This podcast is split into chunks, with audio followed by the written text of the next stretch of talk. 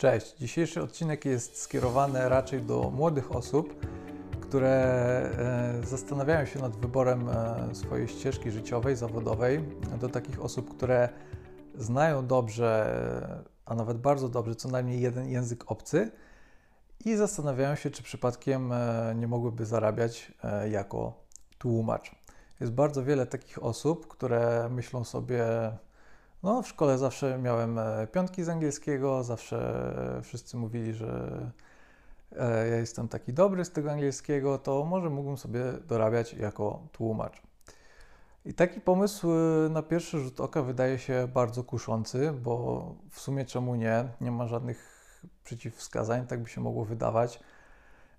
I takim tłumaczem można w zasadzie zostać z dnia na dzień. W tym nagraniu opowiem o tym, dlaczego takie podejście nie jest do końca słuszne moim zdaniem i jakie pułapki się tutaj kryją. Pierwsza ważna rzecz, jaką musisz wiedzieć, jest taka, że nie ma żadnych formalnych wymagań, żeby zostać tłumaczem. Tłumaczem może zostać w zasadzie każdy, kto tak postanowi.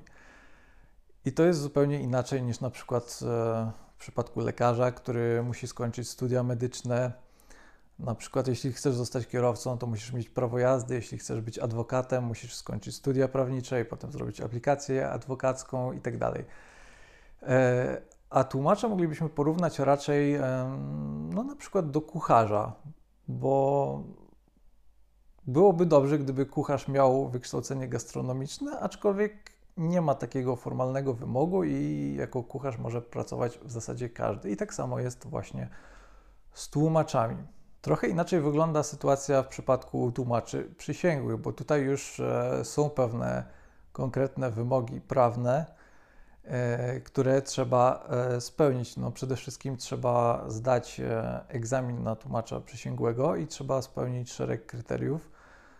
Między innymi trzeba być osobą niekaraną i trzeba mieć ukończone wyższe studia, aczkolwiek nie muszą to być studia językowe. I tutaj są różne podejścia wśród tłumaczy. Niektórzy chcą zostać tłumaczem przysięgłym i, i, nim zostają, bo widzą tutaj wiele zalet, wiele korzyści, a są też tacy tłumacze, którzy świadomie podejmują taką decyzję i po prostu nie chcą zostać tłumaczami przysięgłymi i wzbraniają się przed tym, bo widzą tam więcej e, niedogodności niż e, korzyści. Tutaj podejścia są e, bardzo różne, aczkolwiek, żeby zostać takim zwykłym tłumaczem, nie ma żadnych wymogów formalnych.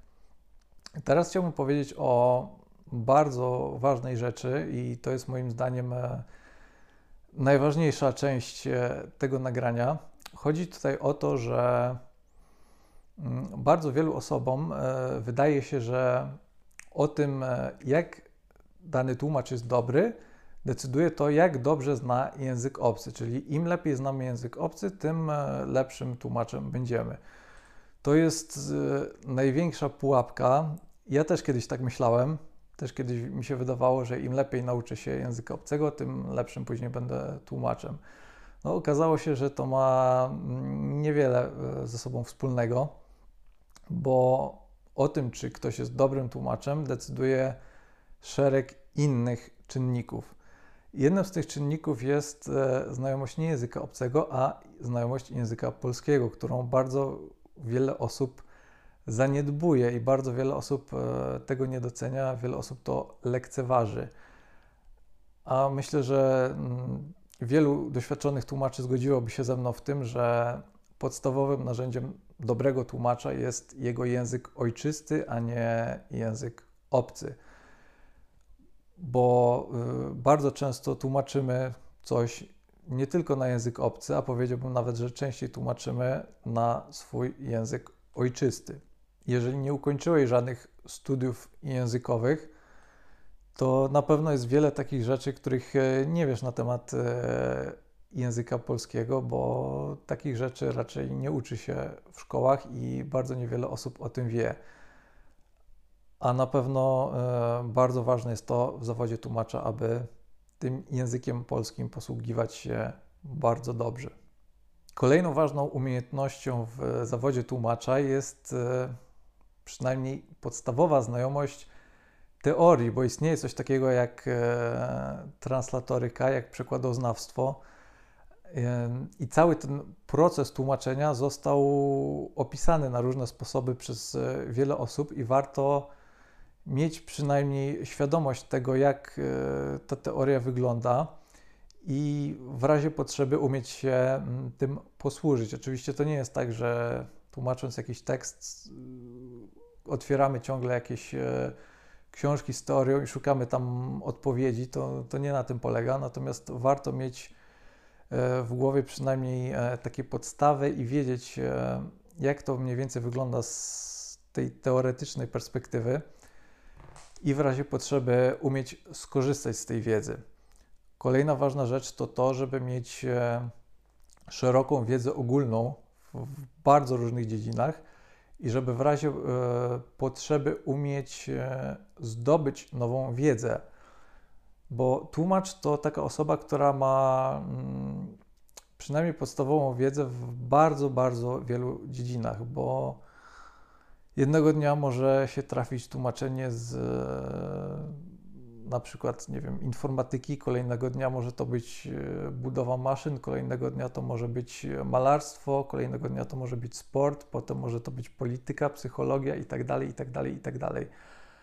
I im większe doświadczenie ma dany tłumacz, tym e, więcej dziedzin poznaje. I bardzo często bywa tak, że dostajemy do tłumaczenia jakiś tekst z dziedziny, na której się po prostu nie znamy, i wtedy musimy Mm, nauczyć się pewnych podstaw, nauczyć się pewnych podstawowych pojęć, którymi e, posługują się osoby zajmujące się tą e, daną dziedziną. I to też jest pewna umiejętność, bo trzeba wiedzieć, e, gdzie takiej wiedzy szukać i trzeba ją w miarę szybko przyswoić. A jeżeli zdecydujesz się na pracę w roli tłumacza ustnego, to tutaj dochodzi mnóstwo innych umiejętności na przykład w tłumaczeniu konsekutywnym to może być e, umiejętność e, notacji, w tłumaczeniu symultanicznym jest to szeroko pojęta praca w, w kabinie tłumaczeniowej.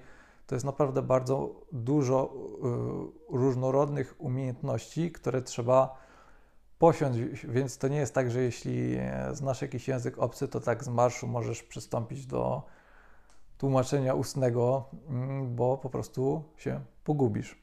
Zawsze każdej osobie, która chce zostać tłumaczem, będę polecał studia językowe. Może to być filologia, może to być e, lingwistyka. Skłaniałbym się raczej ku lingwistyce, ale uważam, że takie studia są e, raczej koniecznością, bo mm, nie osiągniesz bardzo dobrej znajomości języka obcego na kursach językowych jest to raczej mało prawdopodobne. E, oprócz tego na takich studiach możesz e, ćwiczyć tłumaczenie przez kilka lat często w bardzo komfortowych warunkach, bo jeśli będziesz to robić źle, no to nie, nie będzie żadnych konsekwencji z tego powodu. Będziesz dostawać konkretny feedback i będziesz na bieżąco wiedzieć, co robisz źle i co trzeba poprawić.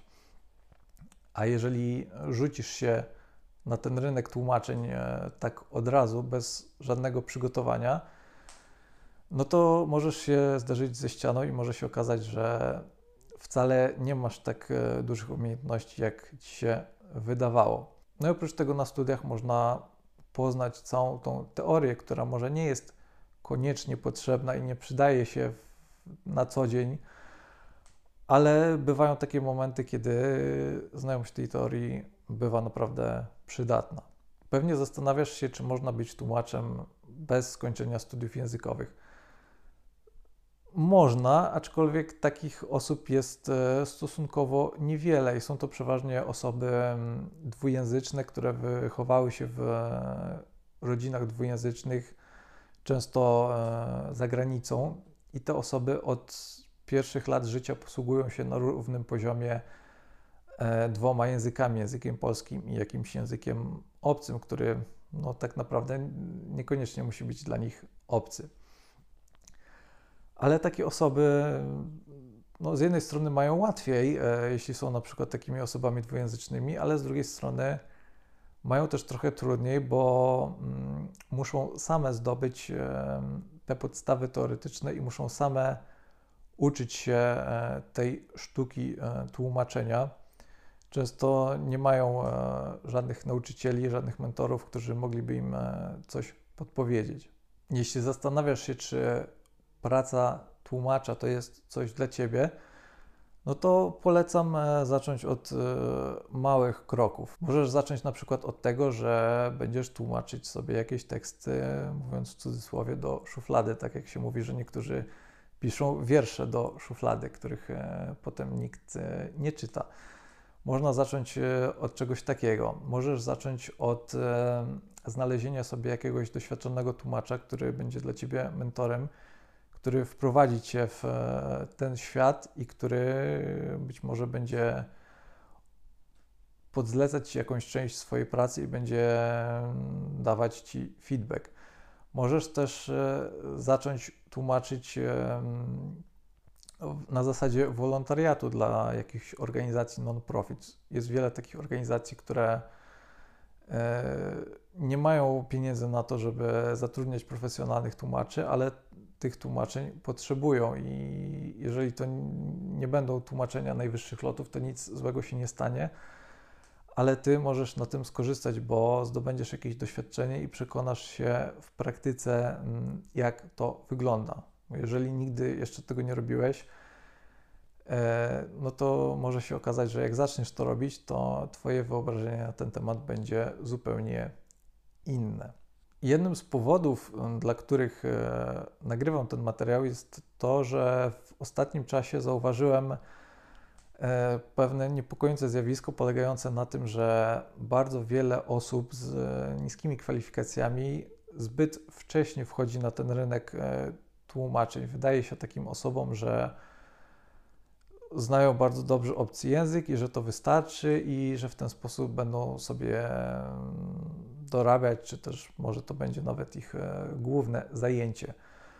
I takie osoby mają przeważnie dość niskie kwalifikacje, mm, wykonują tłumaczenia niskiej jakości i zaniżają stawki na rynku. Godzą się na bardzo niskie stawki albo sami takie stawki proponują. Być może dlatego, że nie znają realiów tego rynku, a być może po części dlatego, że zdają sobie sprawę, że są osobami początkującymi, które nie mają zbyt e, dużego e, wykształcenia w tym kierunku. No i niestety to prowadzi do psucia rynku, bo jeżeli znajdzie się jakiś tłumacz, który zechce wykonać tłumaczenie za 100 zł, powiedzmy, no to po co, po co zlecać to komuś innemu, lepszemu tłumaczowi, który e, wykona to za rynkową stawkę, która wynosi nie 100, a 200 zł na przykład. E, dlatego przestrzegam Cię przed e, zbyt wczesnym wchodzeniem na ten rynek, bo zaszkodzisz tak naprawdę nie tylko temu rynkowi, ale również e, samemu sobie, bo może się bardzo szybko okazać, że nie posiadasz wystarczających umiejętności, żeby ten zawód wykonywać.